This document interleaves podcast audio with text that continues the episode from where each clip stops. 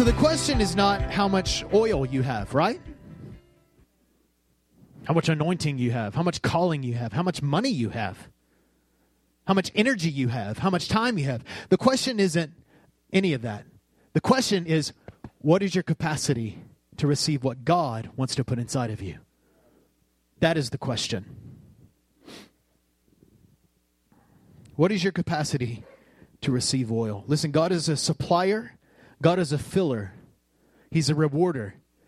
This is His nature. He does that. God does God God doesn't withhold good things.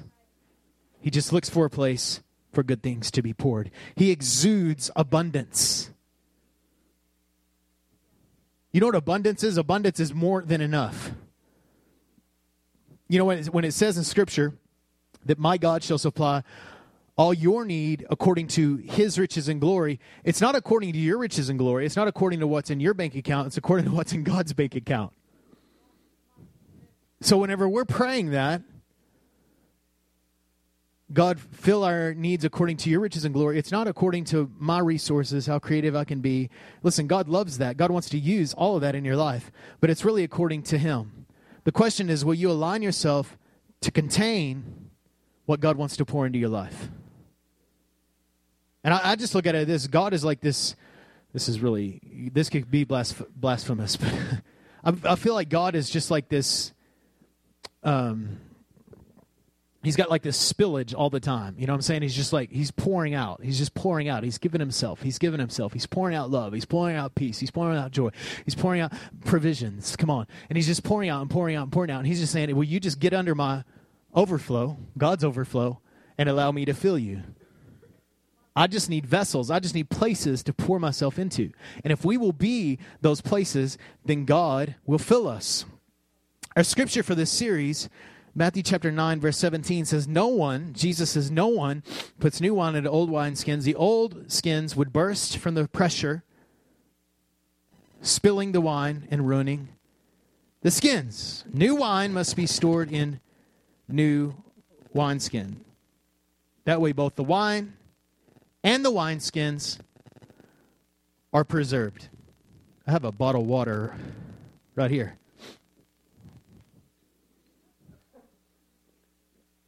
an open bottle of water.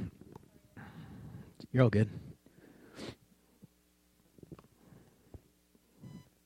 This water will hold 16.9 ounces of wonderful, clear, tasting, drinkable water, right?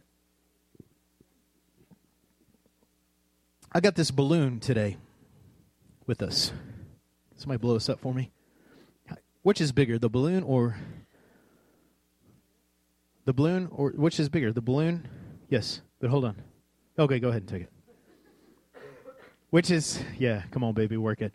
Which is bigger? Hold on, before you go too far. Which is bigger, the balloon or which has more?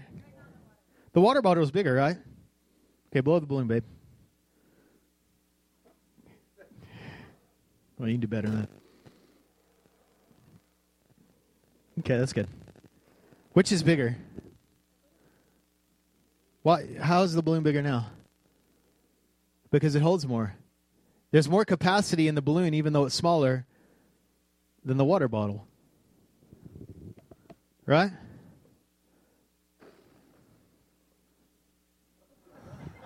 Sorry. You, you didn't see that coming?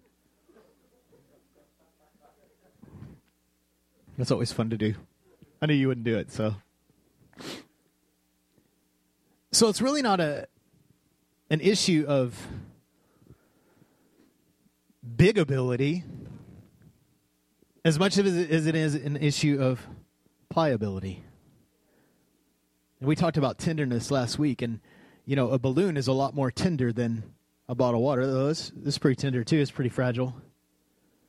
You can crack a bottle of water. You can't crack a balloon.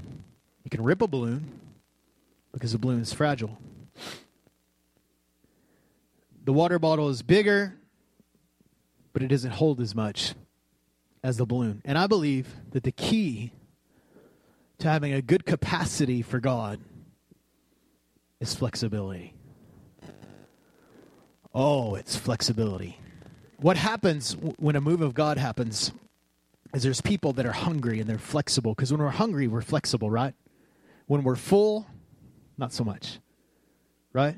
I mean, go to an all you you don't ever go to an all you can eat buffet when you're full. You go when you're hungry. You leave full, or you wasted your money because the food's usually not that good, but there's a lot of it. So it's quantity versus quality, right? So you go because you want to be filled, right? But there's got to be a hungry, there's got to be a place. Every move of God has started off with a hungry people. But what happens is they get satisfied with the move of God and they become religious and then they become just like this water bottle.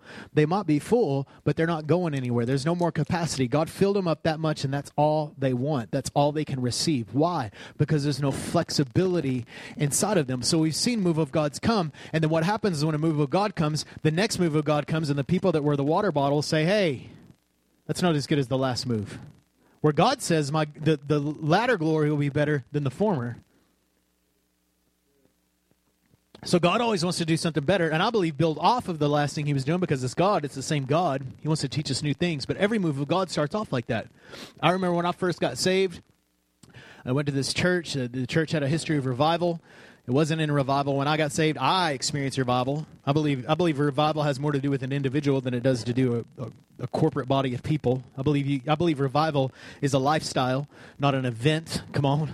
And uh, so all these people were there. The church had had this history of meetings and a you know a genuine uh, season of God pouring out His Spirit on a mass amount of people.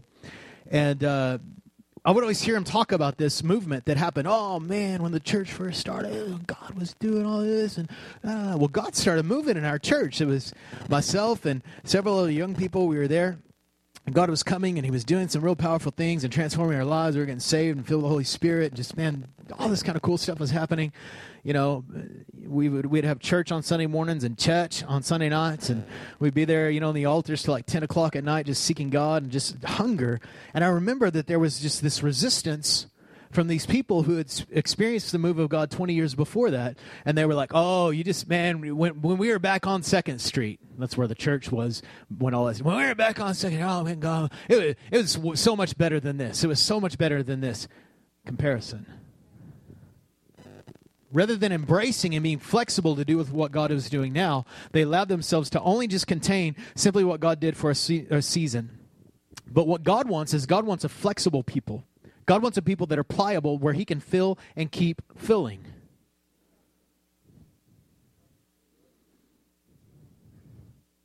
So, what are you going to choose?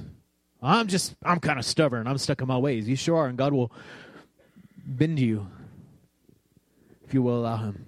So I want to talk about five ways to increase our pliability, our flexibility, our pliability, the ability to expand so we can receive, expanding our capacity. Pliability. How many of y'all want more pliability in your life? You want to be more flexible. You don't really want to be like Gumby, but maybe you want to be like a balloon. right? Number one, huh? Or a gymnast. Yes, that works. Number one is the position of praise. I love this uh, scripture right here, the position of praise. Everybody say that. The position of praise. You say, well, what does praise have to do with pliability? A ton. Check this out Isaiah 54, verse 1. Sing, O childless woman. You who have never given birth, you who don't have any seed inside of you, break out in loud and joyful song. O Jerusalem, you who have never been in labor, for the desolate woman now has more children than the woman who lives with her husband. Enlarge your house, build an addition, spread out your home, and spare no expenses. Get ready, for you will soon be bursting at the seams. Your descendants will occupy other nations and resettle the ruined cities. So here's Isaiah telling Israel that where they've been fruitless, that they're about to become fruitful. So he says, before you ever get fruitful, you need to lift up some praise. You need to increase your position before God, that you need to be grateful that you need to be thankful for god many times what happens is is we, we kind of get in this rut we start doing things and god starts doing things in our life and, we, and our gratefulness becomes on what god is doing And so what happens is whenever it looks like God's not doing anything anymore because we're not experiencing him the same way because he wants us to experience him in a different way, our gratefulness and our thankfulness becomes based upon what God did in a certain season rather than for who God is and who I am in him. And so what happens is we move along in our life, we just kind of get grumpy. But we've got to choose gratitude over being grumpy, not Gumby, grumpy. You guys have heard before that attitude determines your altitude. Have you ever heard that? You know, you've seen those motivational po- posters. I like those demotivational posters. Those are pretty funny. I wish I had a few of those today. those are, have y'all seen those? The, the memes of the demotivational are pretty funny. You should just you should Google that later. Not now, but later. Um, but it says, but but you guys have seen the one. It says, you know, it's got like a a guy flying a kite or something. And it says altitude. Uh, attitude determines your altitude. I would suggest that that must be an attitude of gratitude. That we must be a people that are grateful for who God is and what God is doing and what God is going to do. Here's a picture of Israel, and God is saying, Sing, get ready, sing, sing, worship, sing aloud, be loud about it, celebrate, develop an atmosphere of rejoicing because I'm coming. Gratefulness of heart sets our hopes and affections on Jesus, not our circumstances. So, what happens is we develop this gratefulness in our heart about Jesus and who he is and my position already in him. And I create this cult, this inward culture in my life. And so I set my affections on him. I'm not setting my affections on what's happening. And so what happens is my joy, if I'm not doing this, my joy is dictated to what goes on someone treated me wrong, someone hurt my feelings, I'm dealing with difficulty in my finances, so we stop being grateful. Come on, are you with me? How many know you still got a whole lot of reason to be grateful? I've told people before, I was like, man, you have so much to be grateful for. And they're like, no, I don't. You just don't understand. It's just this, that, and the other, and I don't know what I'm going to do. And you're not my situation. I'm like, man, I have been in that situation most likely. But I'm telling you, you, don't rejoice. Jesus said like this Don't rejoice because the demons are subject to, to your name, but rejoice because your names are written in the Lamb's book of life. Rejoice because you belong to Jesus and that He has a plan and a destiny for your life. And if you will find your joy in Him, then it won't be found in your circumstances, and your joy won't be shaken. And then you're just like flexible. You're like, okay, God, I'm good. I'm good with whatever you do. Oh, yeah, okay.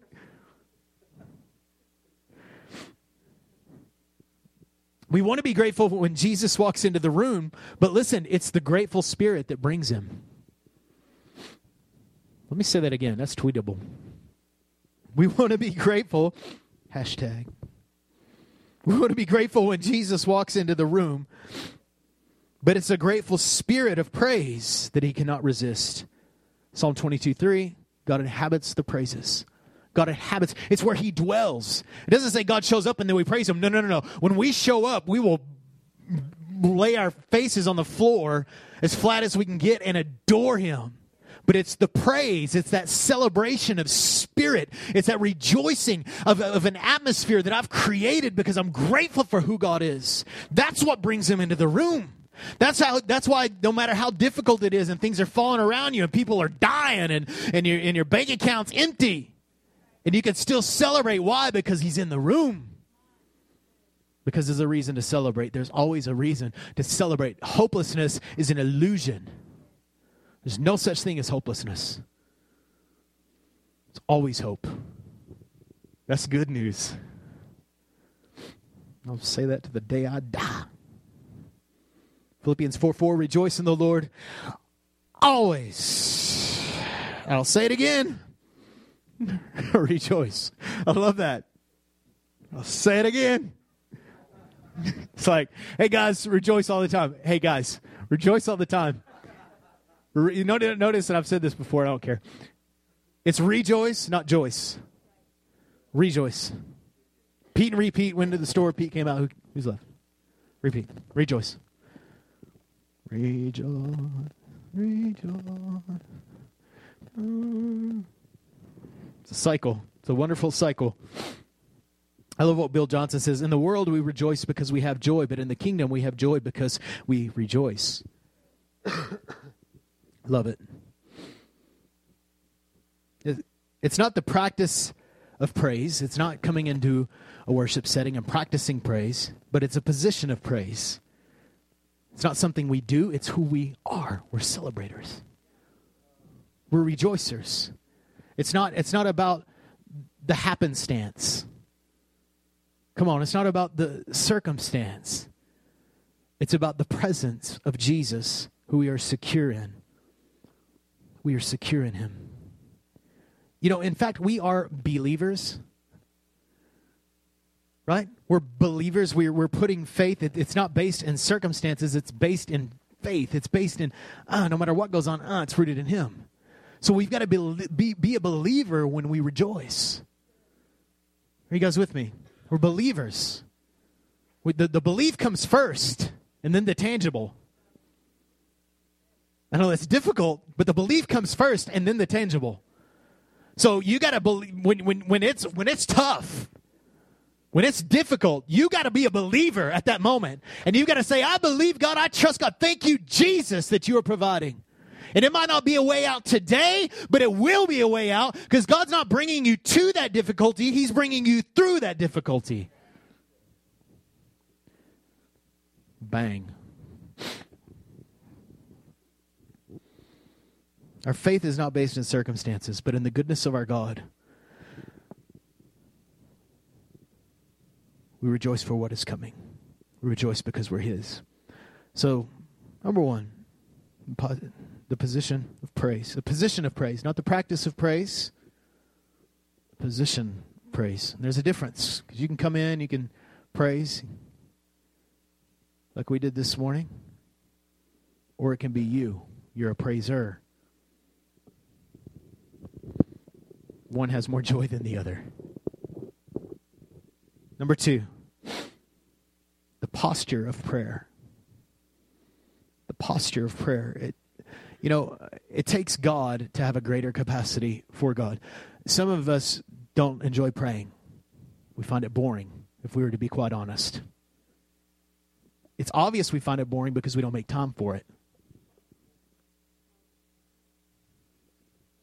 Mm. The only way you're going to love to pray is to pray.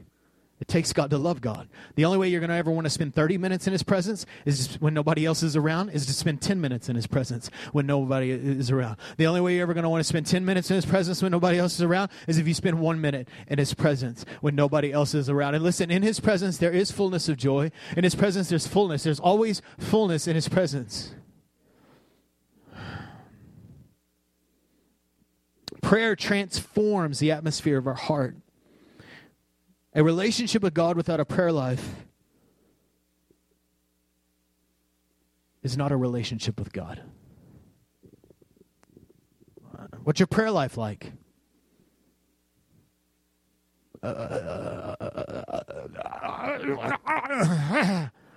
What's your relationship with God like? Oh, it's good. I'm being holy. What's your prayer life like? Well, I, I try to pray. Uh, not a good relationship, guys. Men, if I told you, hey, how's your relationship with your wife? It's good. How much time have you spent with her this week? Ah, none. I slept on the couch all week and we sent a couple text messages about the kids, but that was about it. It's not a relationship. It, it might be a bad relationship. A relationship with God without prayer life is not a good relationship with God.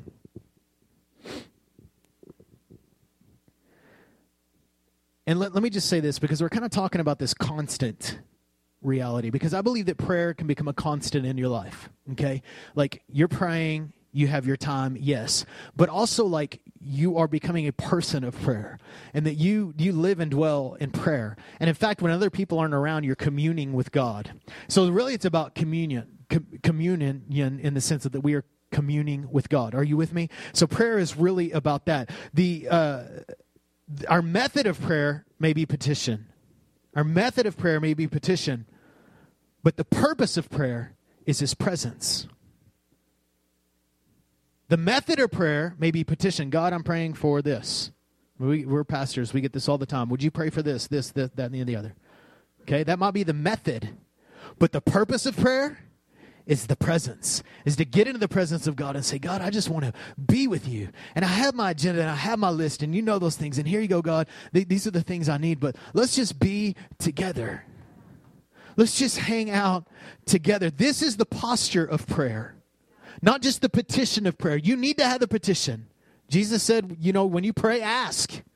It's okay. But that shouldn't be the only reason we ever go to God. It's communion, it's relationship, it's a love affair with you and the King of the universe. And He's just, in, it's an invitation. And, and some of us, we're not there. We're not there like an hour a day. We're not there an hour a day. But what's it like when you're driving down the road? What's it like when you're when you're walking to your car? When you're walking to get the mail? What's it like when you're doing these things? It's about the person of prayer. Yes, you need to have that time. It's absolutely necessary. It's crucial. It's not optional for you to have a prayer life, but also that you would have a life of prayer.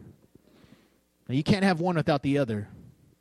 You got to have a prayer life to have a life of prayer. But God is more concerned about your quiet time and, and being with you all the time. The purpose is His presence. The posture of prayer. Number three, because this, man, this expands us. It cultivates our heart. It makes us, oh, man, God, whatever you want to do, whatever you want to do, God, what are you doing? What are you saying? God's just like, oh, that's what I want to do. Oh, yeah, that's good. Okay. And listen, I would say this when you're praying, don't talk the whole time. Hey God, uh, uh, uh, you know, Lord, uh, I, need this, and so and so needs a job, and Lord, we pray for our finances. Lord, I lived with my kids before you. Oh, la, la, la. And God's just like, shut up and let me commune with you and hang out. I don't think he's probably saying it like that, not as sarcastic as I would be. Maybe more. Oh, just kidding. Uh, some of our prayer times should be sitting, waiting, listening. No, no, no mobile device, no computer, no Bible, no paper, just you and him. Having those things handy, so you probably need to write something down, but just there. Just disconnect. Just disconnect from everything and just listen. The posture of prayer. The position of praise, the posture of prayer. And next, the perseverance under pressure. Did I misspell that? I did, didn't I? Did I? No. Yes, I don't know. Who knows? Probably. Okay. Perseverance under pressure. If you break every time the pressure is on, it's a pretty good indicator that you're not flexible, that you're not pliable. If you break every time difficulty comes and you have a, a breakdown every time the pressure comes, then it's because you're not tender before God. And I see people struggle with this all the time. So you know what find, what I find with this when this happens to people? The pressure's always on. The pressure's always on. When people are, are, are, flexible, when people are pliable before before God and before what's going on in their life, you don't you don't really see like ton, there's seasons. But but the people that I know that get broke under pressure, it seems like they're getting broke under pressure all the time. Why? Because God is wooing them. God is saying, Come on, I have more for you. Just be flexible. Don't break. Just be flexible. Let me do something in your life. But instead, they're stubborn, or, stubborn and they're hard headed, and God can't do anything in their life. And then they get through and they're like, Well, God, meh, meh, meh, God doesn't love me. Why is all this happening to me? And, uh, uh, uh, I'm going to go do this, and I'm going to go go indulge in sin. I'm going to get mad at God. You will not learn your lesson. Why do you want to go through junk and not get anything out of it?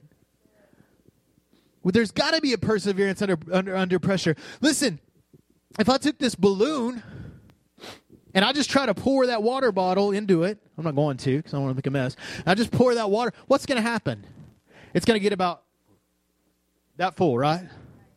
But whenever I put the fluid in there with pressure, it expands.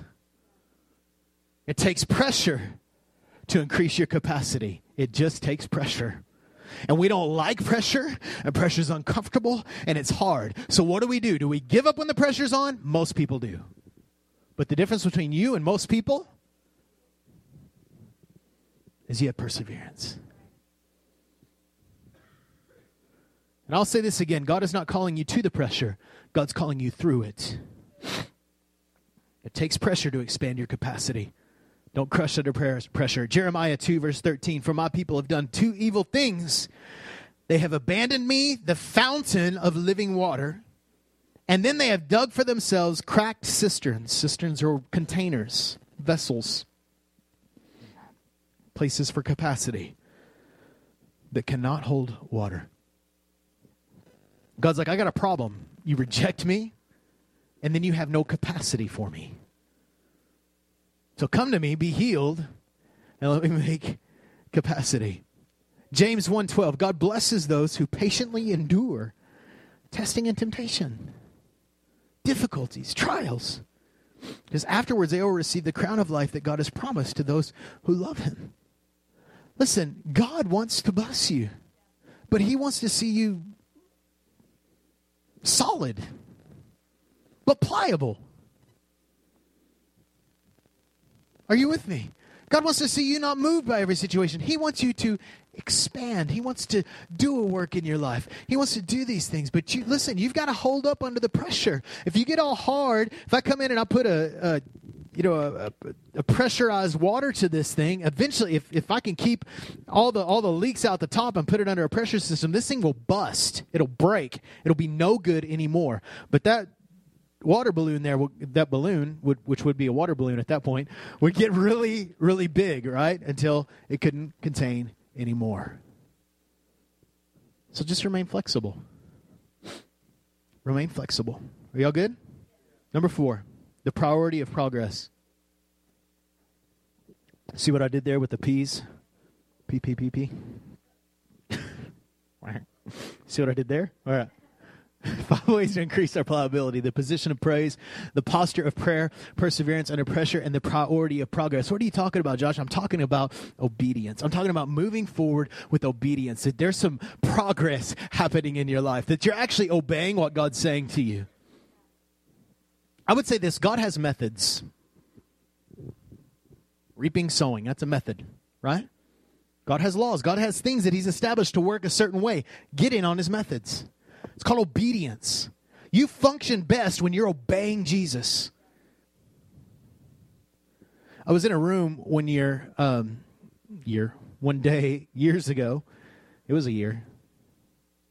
And uh, Tommy Barnett, who's a pastor of, uh, of First Assembly of God in Phoenix, at one time was like the biggest church in America years and years ago. And Tom, if, if, you know Tommy Barnett's ministry, you'll know that he's a very humble man, very um, very transparent. I mean, just he's done a really good job of of being flexible, you know, uh, through all of his success. And I would say this: that success is just as much a trial for you as being unsuccessful. In fact, in many cases, probably more of a of a of a trial stage. So we're in this meeting. It's, it was here in Dallas, and uh, he was talking. He had a room full of pastors and I got to go to this conference. I was sitting in there. This is right after I got saved. I was sitting in the back, and he he said, "How many of you in this room?" He's talking to a bunch of pastors and street preachers and stuff, and he said, "How many of you in this room would say that you're successful in ministry?" And about probably a third of the hands went up. And then he said this. He said, How many of you are doing what God called you to do? And they all raised your hand. He said, Well, then you're all successful. Because listen, our success is not based in comparison, it is based in us saying, I only do what I hear the Father saying. This was the success of Jesus. The success of Jesus was based in that one thing I do what I hear the Father saying. I say what I hear the Father speaking. This is what I do. I obey. It's a we're going to do a series uh, later on a couple months called Yes. It's just talking about a yielded life. That, that that that that would be the cry of our heart. That we be a people that just say, "Man, I just I just want to obey you. I just want to do what you want me to do." And God is looking for that yes inside of us.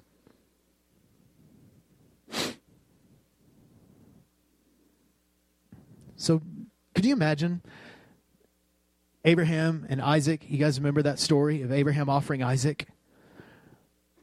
The progress, the obedience. People people talk about listen, people only talk about the faith of Abraham. Right? Oh, the faith of Abraham. Yes, the faith of Abraham. But look at Abraham's obedience. Because Because listen, faith is always expressed in obedience.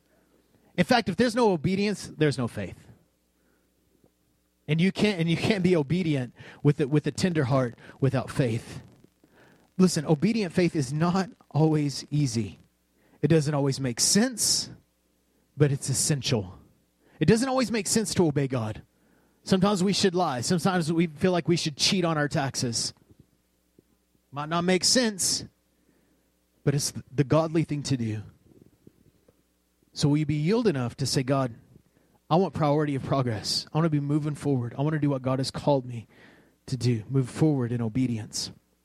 Y'all all right? Okay. And as we obey, listen, God increases us. This is why, you know, hey, can you imagine Abraham?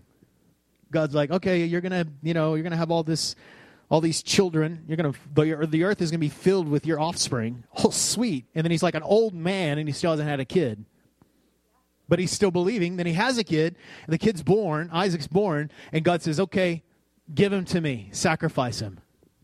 What? But God, I thought I was gonna. I'm not gonna have any more kids, God. I mean, everything. I mean, this is like. I mean, I'm putting like all, all my stock in this this one here, Lord. All my eggs are in this basket. All my, yes. Right. And God says, sacrifice. Can you imagine? But the faith obeyed. He still believed. And I love what Abraham told Isaac. He said, he said, Dad, he's taking him to sacrifice. He goes, Dad, I got the fire and we got the matches. We got the gas. Dad, we got everything. Lord, Dad, where's the sacrifice? And he says this the Lord will provide. I want to be obedient like that. making progress a priority in my life. All right? Number five. And we're going to close with this. Place yourself in proper hands. Place yourself in proper hands. I'm, I'm not going to read the story, it's there for sake of time. Mark chapter 6. Jesus is teaching, and the disciples come to him. There's like 5,000 people there and they're hungry. And Jesus has been teaching, just like you guys are sitting here right now, and you're getting hungry because it's almost time to eat lunch. And Jesus is like, well, I want to keep. So what we're going to do is we're going to have some people go out and buy some tacos or something. I'm just going to keep preaching, right? just kidding. So Jesus says, hey, go get these guys some tacos, and uh, and and you know, and get these guys some food. And they're like, and it says that Jesus already knew that, but he said this to to test Peter.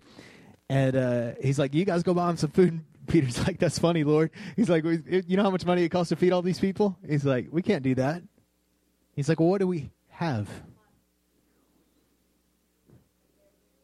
What do we have? So they went and they searched and they found this little boy. The account in John chapter 6 tells us the same account. It doesn't give us this detail in Mark, but it, because Mark's pretty concise, but it does tell us in, in John chapter 9 that there was a little boy there this little boy there that day that was listening to Jesus preach, and his mom sent him with sack lunch. And he had a little, little couple little bread rolls and a couple pieces of fish. So they started, there's the disciples, 5,000 people. They're like, okay, we're looking for food. Hey, kid, what do you have there? Give me your lunch. right? My lunch. I'm hungry. The only one who was prepared was this little kid. Oh, I will preach. So Jesus takes his childlike kid's lunch, or the disciples did. Can you imagine the struggle? Give me that lunch. No, this is mine. Give it to me. Jesus wants it. Okay. Right? They come back and they say, Lord, all we can find is a couple of fish and several loaves of bread. Give it to me. And it says that Jesus blessed the bread and they began to pass it out. And before them, this miracle happened where all the people are eating. All the people are eating like two fish and five loaves of bread. They're like pigging out, like this all you can eat Jesus buffet, right? And they're they're pigging out on the supply of Jesus. And it says that when they got done, that the, the disciples started collecting the baskets, and there was more in the baskets than what they started with. See, we don't serve a God of addition, we serve a God of multiplication. And this is the way he works. But he only multiplies what we give him 30, 60, 100 fold multiplication.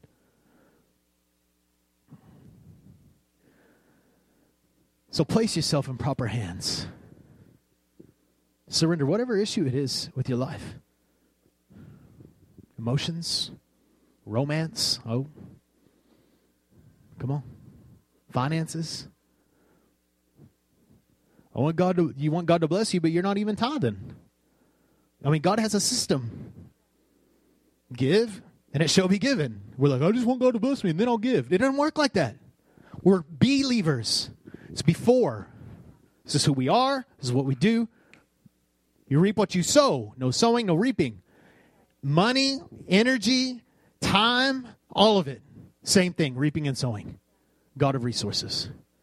But he's just saying, give me what you have. We're like, oh. Right? So difficult. Well, let me tell you this.